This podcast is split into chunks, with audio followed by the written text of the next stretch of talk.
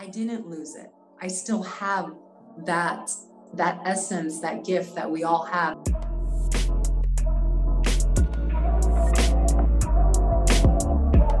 Welcome to the Mind Your Own Business podcast, where you'll learn business strategies from successful business entrepreneurs in their respective fields. Here's to hoping you gain new perspectives from this podcast. Good afternoon, evening, morning, whatever time you're listening to this. This is the Mind Your Own Business podcast. I'm your host, Emran Pilati, and I'm here with the wonderful, the amazing, and this is her real name, Angela Rockwood. She is a dear friend of mine. We've known each other for more than 10 years, and she agreed to be the business of inspiration as part of the podcast. Hi, Angela. Hi, Emran. Thank you for having me on your podcast. I'm loving this right now. It's so awesome. All right. So, for those that don't know you, tell them a little bit about your modeling career because you've been a model for goodness, what, 30 years, 20 years, 25 years? Talk to us. I guess we're going to age me. We're going to have to, right? So, I started modeling when I was 17, when I was a senior in high school. Um, my mom, it was funny. She's like, you know, if you lost a little weight, you know, you're a little cute, you could do some modeling. And a lot of people don't know this, but I actually started modeling because um, I didn't have the money to go to college and I wanted to go to medical into the medical field. And also, I wanted to go out there and represent all the other Asian Americans out there because I didn't have a role model to look up to. And so now, 30 years later, now I'm 47 and I'm still modeling.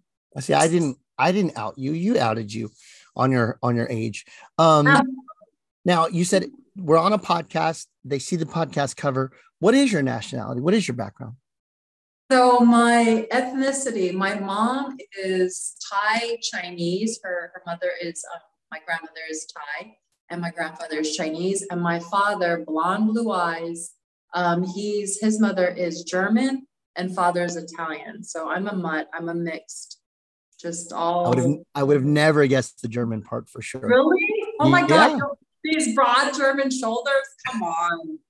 Really? So, so you started modeling at 17, and yes. we're gonna add, we're gonna add some flavor to this in a second. You started modeling at 17. What was your first gig that you did? Do you remember it? I left home at 17 and I moved to Hawaii, Hawaii. And my first gig, modeling print wise or commercial, which one? Whichever one you want to talk about.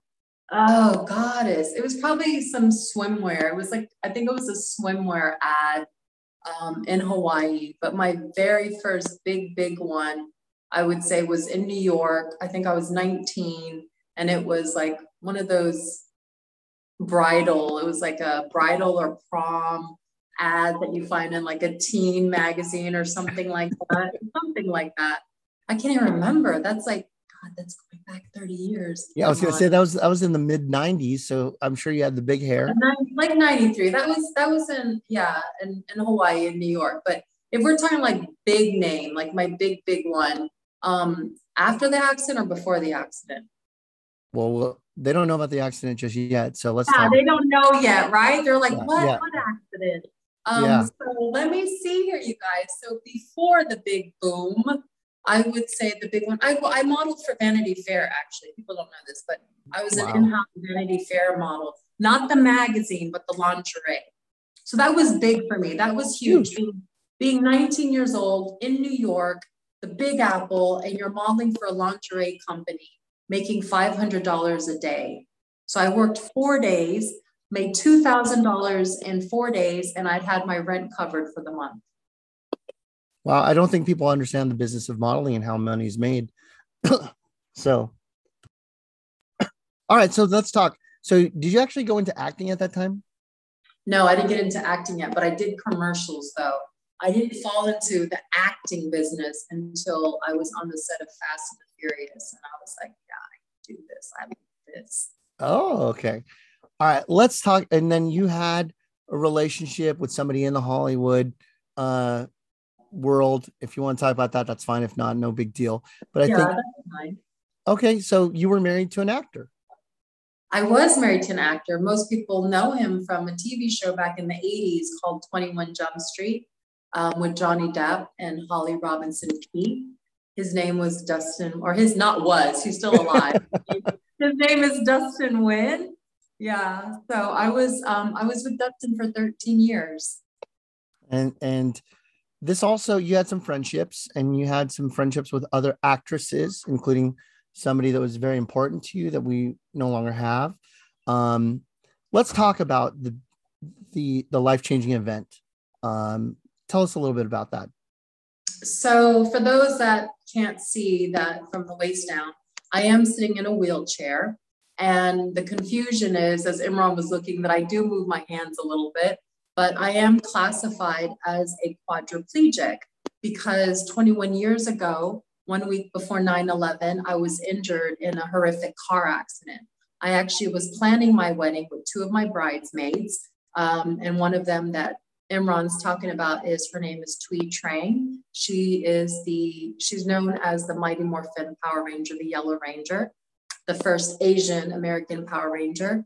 She was one of my bridesmaids, and I was planning my wedding up in San Francisco, and I was returning back to Los Angeles, where I was involved in the accident, and I was sitting in the back seat. During the collision of the accident, I had put my, I actually I'm giving the short of the story because there's lots of details here, but basically, I put my head down to pray.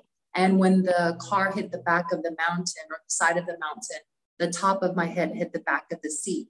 And so that's when I had shattered my C4, C5 vertebrae and severed my spinal cord just completely, that it paralyzed me instantly.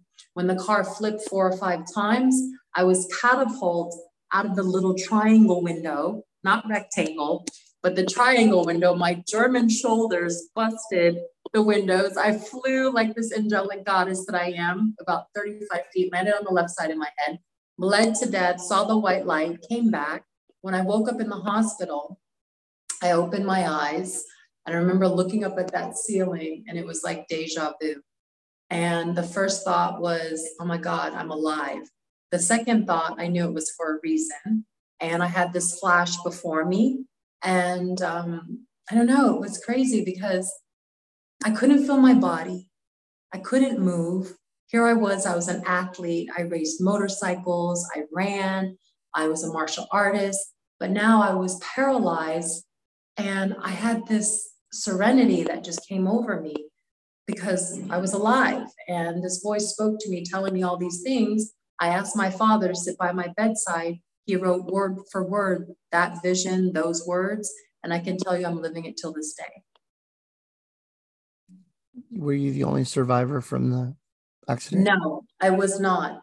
The driver survived. My girlfriend, Steffiana Dela Cruz, she's married to a famous actor named Kevin James. He was um, in that show. King of Queens. Of, yeah, King of Queens. So she survived. She was the driver. And um, Fortunately, you know, nothing happened to her. Unfortunately, she did deal with survivor's guilt. So that kind of affected our, our relationship because, you know, she kind of distanced herself, feeling that she paralyzed one person and had killed another person, even though I told her it was an accident. What's crazy, Imran, is that when I was 17 years old, I had a premonition that I was going to be in a bad car accident. I didn't know I was going to be paralyzed, but I remember being in that intensive care unit and my girlfriend Steph had came in and she just saw me there paralyzed and she felt so bad. And I remember saying to her, babe, it's okay. Like, this is okay. This is, this was supposed to happen. This was my destiny. And she said, yeah, but why do I have to be a part of your destiny? Why did I have to put you there? Why did I have to do this? And I just said, it's an accident. It's okay. And then after that, I didn't see her for a good while. I think that the folks, like all my friends and families who were kind of, you know, it's it's normal for humans to want to put blame on someone for something. But to make that long story short, um, I did reunite with her about 11 years ago. And she took it really hard when she saw me in the wheelchair. But, you know, I just told her again, I still love you. I'm not mad at you. I don't hate you. And and that was it. You know, I'm still living my life to the fullest. When I beat cancer two times, I had what I would describe, and I learned later what survivor's guilt is. For those that are listening that don't know what that means, give us kind of the definition of what that is because I think a lot of people um, that go through a traumatic event don't understand why not me how come i didn't do this how come it didn't happen to me or how did i survive but the other people did not. What is the survivor's guilt like for the person that's the feeling it? You're asking me to explain? Well I, I think it's just tougher to i think when i went through survivor's guilt i was just trying to figure out why me? How did i survive when other people didn't? I'm i guess did you ever have it you personally um, even though you went through such a traumatic for yourself? Like how did i how why was i still alive to to carry on my my life's mission? Okay so i'm going to be completely open. I'm, okay sure. so i'm going to be completely open and honest here and whether this goes over some people's head or maybe it's going to touch a few people out there and it's going to really resonate connect with them but um when people ask me like was i ever depressed no was I ever sad? No. For myself, no, I wasn't. Because the fact that I did know, I had an inkling of an idea, that premonition, whatever you want to label it as, that I was going to be in an accident, it was kind of like my warning. So the fact that when I woke up in the hospital, it was like, okay, it was like, I'm alive. I'm just grateful to be alive, whether I'm rolling or whatever. But the thing that really bothered me and I will be honest here and open is because it can get really deep. So I don't know if you ever saw the movie Sixth Sense with the little boy that sees like things like that. He's ghosts, right? So that was me when I was a little. So that's a whole other subject. Like that's a whole other podcast we could talk about. And it got to the point before my car accident, I got so in tune that when I walk into a room and I would brush up against someone, I could read everything about them who their guardian angel was, what happened to them the night before, what message I needed to tell them. It, it sounds crazy. I mean, it happens now. Like I'll be at the airport, the woman will be patting me down, and her guardian angel will be saying, Say it, Ann, say it, tell her. And I'm like, I'm not gonna tell this woman, she's gonna freak out. I was like, okay, fine, I'll tell her. And I look at the lady and I'm like, ma'am, don't freak out. Don't freak out. I know your son fell off the bunk bed this morning. She's like, oh my God, are you a psychic? And I was like, no, no, no, don't use that word. No, I was like, I'm not a psychic. And like, so I got so connected spiritually in that sense and intuitive that when I got paralyzed, here I was now numb, completely numb from the neck down. I couldn't feel nothing. I couldn't move anything. And at that time, I didn't move my hands. I controlled everything with my mouth. So I had this little sip and puff that I would blow into to control my wheelchair and everything. I'd turn the TV on with it. I'd answer the phone with it. But so the point that I'm getting to is I would go into my backyard, I would recline my chair all the way down and lay in the chair looking up at the clouds. And for a whole year, I would ask, why did this happen to me? Why did this happen to me? Why did I become paralyzed like this? Why did you take this gift away from me? Why did you like numb my body? I can't feel anything now. But I kept asking this question over and I kept playing the car accident in my mind I could have done this. What if I kept my seatbelt on? What if I didn't take it off? What if this, like I just kept, I drove myself crazy. So finally, at the end of that one year, it hit me that they were like, when I say they, meaning my guides, my angels, whatever you want to call them, your guardian angels, your intuitive, your higher self. It finally hit me, the light bulb went on when I was like, oh, okay, I see it. I didn't lose it. I still have that that essence, that gift that we all have to be in tuned, it's inside of me, but now I have to really hone on it and like amplify it and use it to the best of my ability. Hi, everyone. Quick interruption here. I'm sorry to jump in, but I'm hoping you're enjoying this podcast. If you do me a massive favor, no commercials, no sponsors. The only way that this grows is by you telling your friends, telling your family, telling your grandma. Come check out the pod, mind your own business please subscribe and rate. That'll help me get more traction uh, and having you help me grow this podcast. Thanks again. Back to the pod. That makes any sense. First time I ever met you was at a real estate event. I was speaking, and then you, Tiffany, Mia, Ati, four of you spoke after. That's how I met you. I got to know you. And I was very shocked when you told me that you were considered a quadriplegic because I see you moving your arms and moving your your your uh, upper limbs and um, you weren't like that to begin with. You talked about blowing into a almost like a straw to control everything. Tell me about the process that you went through to get from the blowing through the straw to where you're at today. Like, how did you work through that? And is that something that normally happens to those that go through a, a paralyzation of their spinal cord? So everybody is different. Um, basically, when I got paralyzed, of course, the doctor told my ex-husband Dustin and my father that I had three to five percent chance of moving or feeling anything. And at that time, yeah, I couldn't move or feel nothing. And they would put like a pillow on my lap and put my hands on the pillow. If my hand slipped off that pillow and just hung on the side, it would just stay there until someone lifted up my hand and put it back on the pillow. But what happened was um, because of my martial arts background and just my way of just the holistic beliefs and just uh, believing in something bigger than than the medical field and what they are telling me because I do believe in something higher. And I believe that the body is a miraculous thing that I was like, I was not going to take that I only had three to 5% chance. In fact, I actually had told, I remember telling Dustin, I remember Dustin completely just distraught. He was so sad. I remember him sitting in the corner of that hospital room with this sad look on his face. I remember looking at him. I couldn't move, but I'm sitting trying to move my head, saying, You gotta wipe that sadness off your face. I was like, I'm not gonna be like this. I'm gonna move again.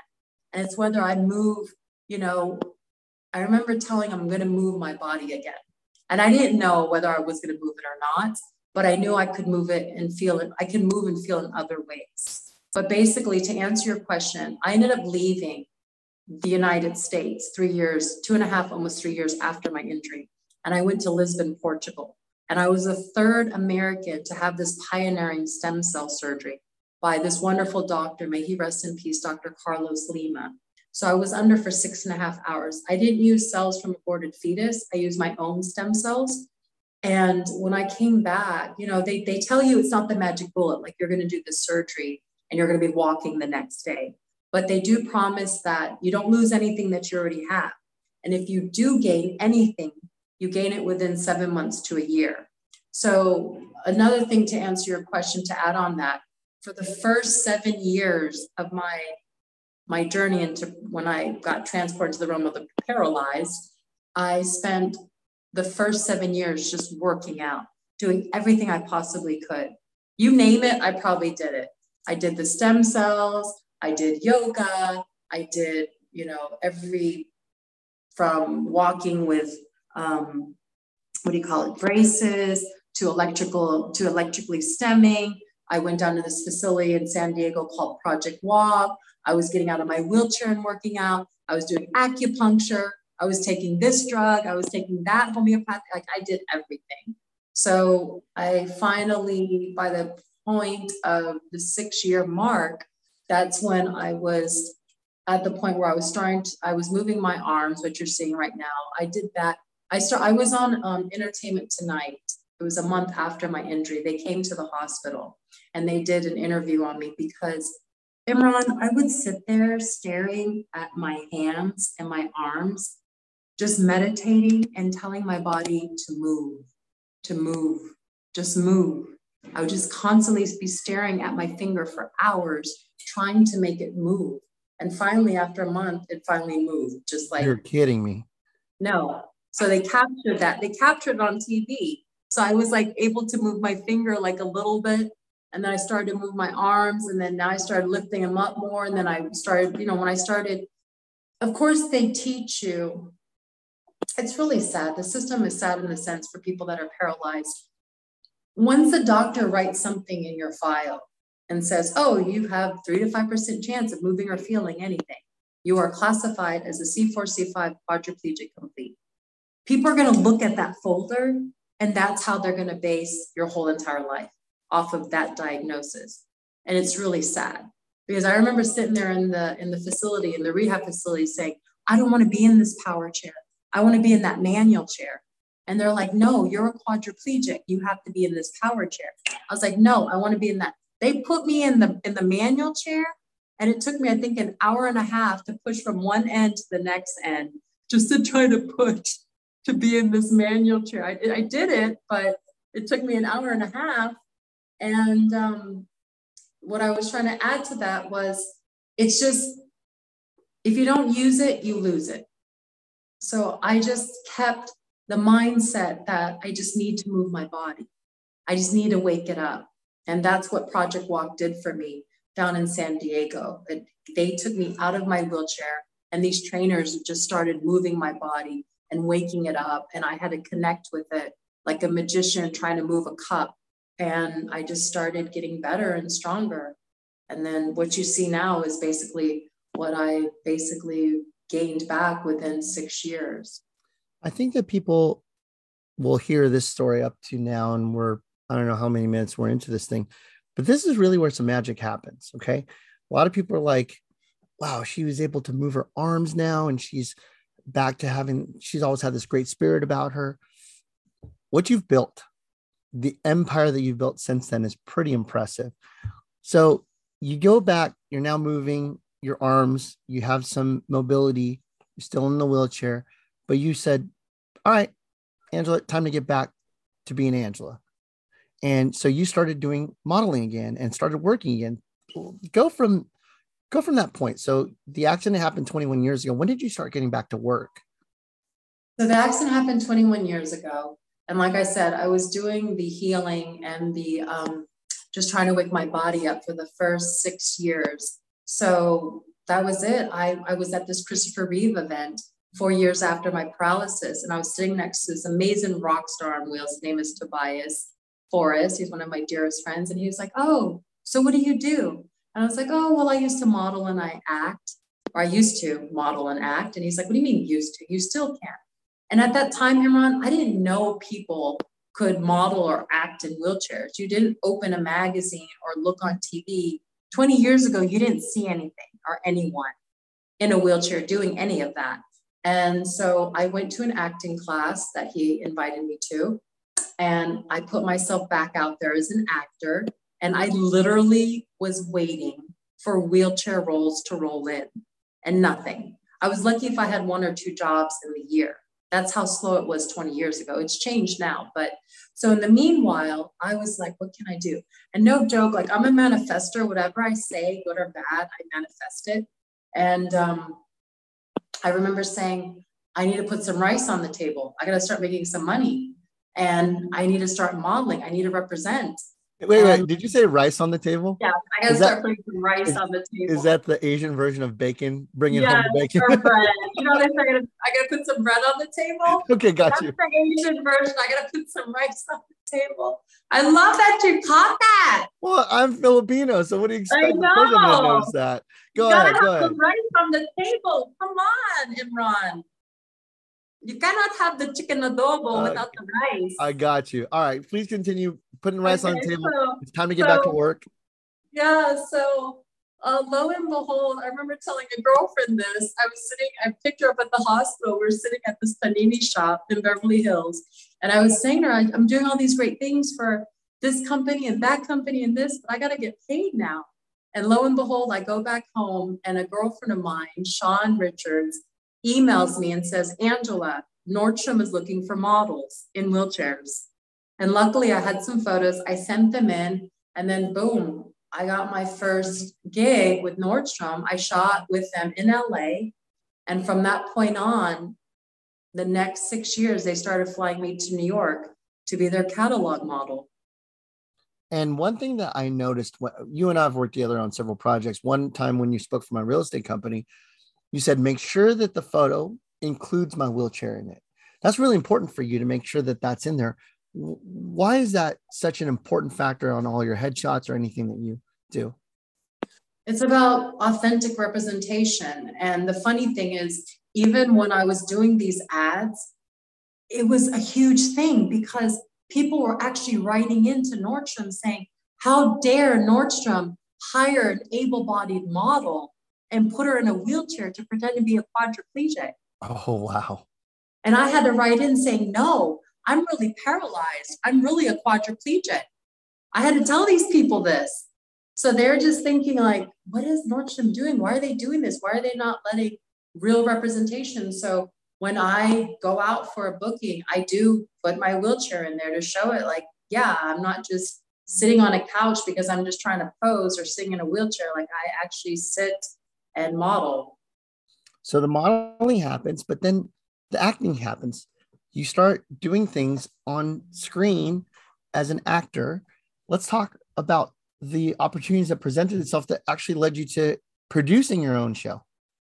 Yeah. So, like I was saying, Imran, I literally was sitting around waiting for wheelchair roles to roll in. There was nothing. There was nothing. So they say, you know, you gotta you gotta create your own your own thing and put it out there. And as I said, I'm not kidding. If I tell you the full details of these stories, I know we only have a certain amount of time, so we can't go into a lot of details. But my girlfriend literally had said to me, we are cleaning my bedroom, my closet out, and she's like, "And you're doing all these great things and everything, but like, you need to get out there more. You need to do like your own reality show." And I'm looking at her like, "What? My own reality show? Like, what are you talking about? I'm a serious actress here." Like actors don't do reality shows. Like they just, that's not a, that's a whole other thing. But she was like, no. And funny thing, Imran, she goes into my closet. She pulls out a bunch of business cards, throws them on my lap. She's like, here, go through all these. Tell me what you want to throw in the garbage, what you want to say, whatever. So I'm sifting through them. I come across this card, American Gladiators. And I'm thinking, Huh. That was an American Gladiator. Do you do you know this story? I don't know the story, but I know American Gladiators because uh, I used to watch it. I'm I'm looking at it and I have a friend who is an American Gladiator. I was like, Mike never gave me his card. So it turns out a year prior, I was at an American Gladiators tryout with a friend of mine. And that's a whole other story. But I ended up bumping, not bumping, I was sitting in the middle of the street while it was about to start raining. And this executive producer walks up to me and basically introduces himself because he had seen me in People magazine, an article about me and Dustin. And I'm thinking, he was like, wait, excuse me, is your name Angela Rockwood? I'm thinking, who is this person? They don't know me. And I'm like, yes. They're like, are you married to Dustin Nguyen? I'm like, yes. They're like, oh my God, I read your guys' love story. So he introduced himself. So he's the executive. So he gives me his card. Okay, this is, I'm, I'm, I'm catching up with the details. Gives me his card. A year goes by. I've never called this guy nothing. Now I'm in my bedroom with his card in my lap, not thinking anything. I put the card aside and then I swear to you, Imran, the very next day, he Facebooks me. And he's like, Hi, Angela, remember me? David Hurwitz of American Gladiators and Fear Factor. I wanted to talk to you about a possible reality show idea about your life called Can't Sit Still. You haven't talked to him in a year. The card is sitting, and the very next day he reaches out to you. Girl, you need to manifest uh, Powerball uh, numbers or something. I know that's what everybody says, but the magic doesn't work that way. Or maybe I should visualize that it works that way. But he introduced me to Gay Rosenthal, who does Little People, Big World. My girls, I called my girls up, who are known as the Push Girls, Tiffany, Mia, Ati, and myself. We went out, we pitched, for, oh my gosh, for four and a half, almost five months to all the major networks in Hollywood. Everybody said no, but the one major network that finally said yes after another three months was Sundance. So we were picked up, and Robert Redford bought 14 episodes the first year, and he bought 10 episodes the second year. So we won the Critics' Choice Awards for Best Reality Series for Push Girls think that was the part where you get to see behind the curtain. You get to see what it's like to be somebody that is, is paralyzed. And all four of you girls who I, I got to know and become friends with all had the ability to walk and then have it taken away. And that, whenever I think of inspirational stories, you know, when somebody's born without something, that's, uh, you know, they have challenges, of course, but they don't know any different because that's how they were born it's different when you physically have the ability to do something and then having it taken away because not only are you dealing with the physical limitations of what you cannot do that you used to be able to do but more importantly the mental aspect of it and saying how do i how do i get used to this? How do i feel about this?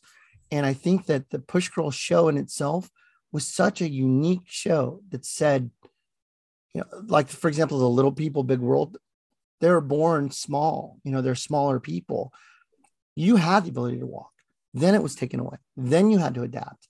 Um, what did that do? I, I'm sure that as fans wrote in or people watched the show, you were getting all kinds of very unique fan mail or messages that many other shows didn't get. What are some of the things that you remember that people were reaching out to you about? Oh my God, there's so many things. I mean, the one thing, you know, Imran, one thing about Push Girls when I was on it, a lot of people don't know, I was like a deer in the headlights because during that time, I made the biggest decision of my life to break up with Dustin. I divorced him at that time. And I also lost all of my nursing care. Imagine having 18 hours of nursing care, and now you have nothing. And then now you've just been blessed and gifted this your own TV show. So for me, it was just a huge daze at that time. But now when I look back, there I'm still getting mail, still getting quote unquote emails and, and Instagram mails and, and DMs from, from folks and even meeting people on the street. But one of the biggest things that they say is just they thank me and the girls for doing what we did and being authentic and showing exactly our life, the ups and the downs and everything, because it helped them through it. And a lot of them, surprisingly, were mothers, mothers who had daughters that were injured and they didn't know what to do during that time. But when they saw our show, it made things better for them. And then they were able to show our show to their daughter, and it made them happier to know that they could live a fulfilled life, even if they were on wheels. So you started you're part of the producing team on that show, correct? Yes. so you're saying you said that with joy. Is it a different yeah. thing than produce? I, my previous. I so much, but what were you going to ask? Sorry, go on. I was going to say my previous um, interview that I did with Thomas Ian Nicholas, he talked about being in front of the camera versus behind the camera, and you seem to have real joy in the production aspect of it. What what were you in charge of as the produce one of the producers, if not the producer of that show? Well, I was the main, I, I was like I was saying to you, when David Hurwitz came to me, he wanted to, the show was really originally supposed to be about me. It had nothing to do with the other girls at that time. It was about how I can't sit still as a quadriplegic. I just go, go, go, and go. But I didn't want this show to be about my life. I wanted it to represent all the women out there, all the people out there. And that's why I had included my girlfriends because that's that's the story it has nothing to do with me and i wanted to reach out to millions of people right and so my whole part in it was just keeping it as authentic and as real i'm all about putting the real back into reality and there were times of course you know sundance didn't need the ratings they don't need that it's sundance but you know, there is a formula to reality shows. They like the drama, they like the fighting, they like all that stuff. That's what people like to watch. But of course, we do have our obstacles, we do have our challenges day to day. So we had to showcase that and be real about it. And that was my thing is like, okay, this is my difficulty. This is where, this is what I have to deal with. And so I had to share that because a producer who is able bodied is not going to know. So I had to paint that picture the same way I had to paint the picture when I was going into those pitch meetings. When you sit there and say something like, Tiffany is going to the Playboy Mansion and she's having these this fun time, or Auti's dancing in her wheelchair, or Mia's swimming, people can't they can't visualize that. They don't see that. So you basically have to paint that picture for them. And now that's led into a whole bunch of other stuff. One of the things that you've done is you worked with the Christopher Reeve Foundation and as we kind of go to the back end of this interview, I want to talk about where you see the hope of where it's going towards those that are paraplegic, quadriplegic. Where where's science going to where there's some hope?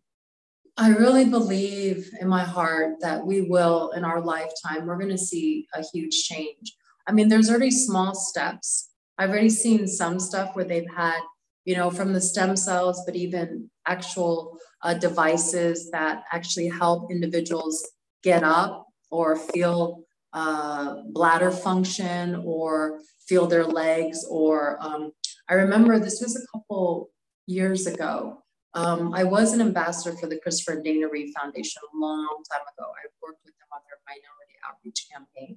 And I would always get the up to date, just what's out there. And I remember seeing this one um, device that they created that basically sends electrical currents up to the brain. And they had, I believe they took about seven guys and they were all up, quote unquote, upright and getting some bladder function back or sensation back or just uh, some type of function that they didn't have. But to answer your question, I feel, I mean, come on, that just thank God. I mean, I'm not going to get political here, but the fact that we can have stem cell surgeries now, or just have, because, you know, when I, 20 years ago, they didn't allow stem cells in our country. So the fact now that they're allowing it, that's huge. So I do see within our lifetime, we will see something positive happen with folks with, with, with spinal cord injuries. That's what I want to believe at least. What's uh what's on the projects that you can mention now? Because you you and I talked on the previous before we started recording you're working on a bunch of other projects and um you know this is the business of inspiration so inspire us with what uh, Angela Rockwood is working on now that you can mention because I know you got some projects. Oh, no, no, I definitely can mention it. So it's all good. So just for the folks out there, so I have moved for the folks that know I'm I've been living in Los Angeles, city of city of angels for the last 24 years. I just moved to the East Coast to be closer to New York and putting myself back out there. I just shot this incredible project in LA just two weeks ago, but I'm basically putting myself back out there at 47, an Asian American woman sitting in a wheelchair, quadriplegic, back into the modeling arena because I want to show that beauty comes in all shapes, sizes, colors, ages, and in every vessel. You don't have to be a cookie cutter specific way. And um, project wise, um, I'm bringing it back because the fans are still asking, are you going to bring Push Girls back? It's not going to exactly be Push Girls, but I am working on a project to bring it back and put it out there because I am all about the inspiration, about showing people that no matter what happens to you, you can still live your life to the fullest. And so, for those that are, uh, sometimes we have people that go through their own emotional uh, turmoil, or they're people that having a hard time. Um, I remember when you spoke at our conference, you had people coming up to you as soon as you were done uh, speaking and they were crying and they were speaking with you. And I thought my life was having some issues. And then I saw what you were able to overcome. Words of wisdom. What would you say to people that are going through a tough time and, and how to get through it? Oh, there's so many, so many things I can share and say. I have so many in my in my bag of goodies, but the one thing that I can say that's resonating really deep right now on the surface is when you're in that moment of trouble, I mean, we're all here. People need to understand that we're here to learn lessons, we're here to evolve. When you accept the fact that you are a soul, in essence, that's here living your life and learning to grow, to evolve, that's the first step. So, whenever you're going through a tough time, whatever it may be, whether it's losing uh, a loved one to breast cancer or going through a divorce or laying in bed for nine months because you have a pressure wound, I always visualize the pendulum.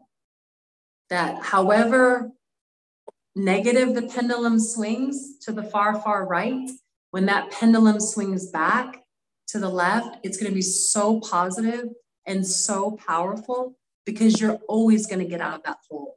You're always going to get out of that darkness. And the pendulum is always going to swing back to the light.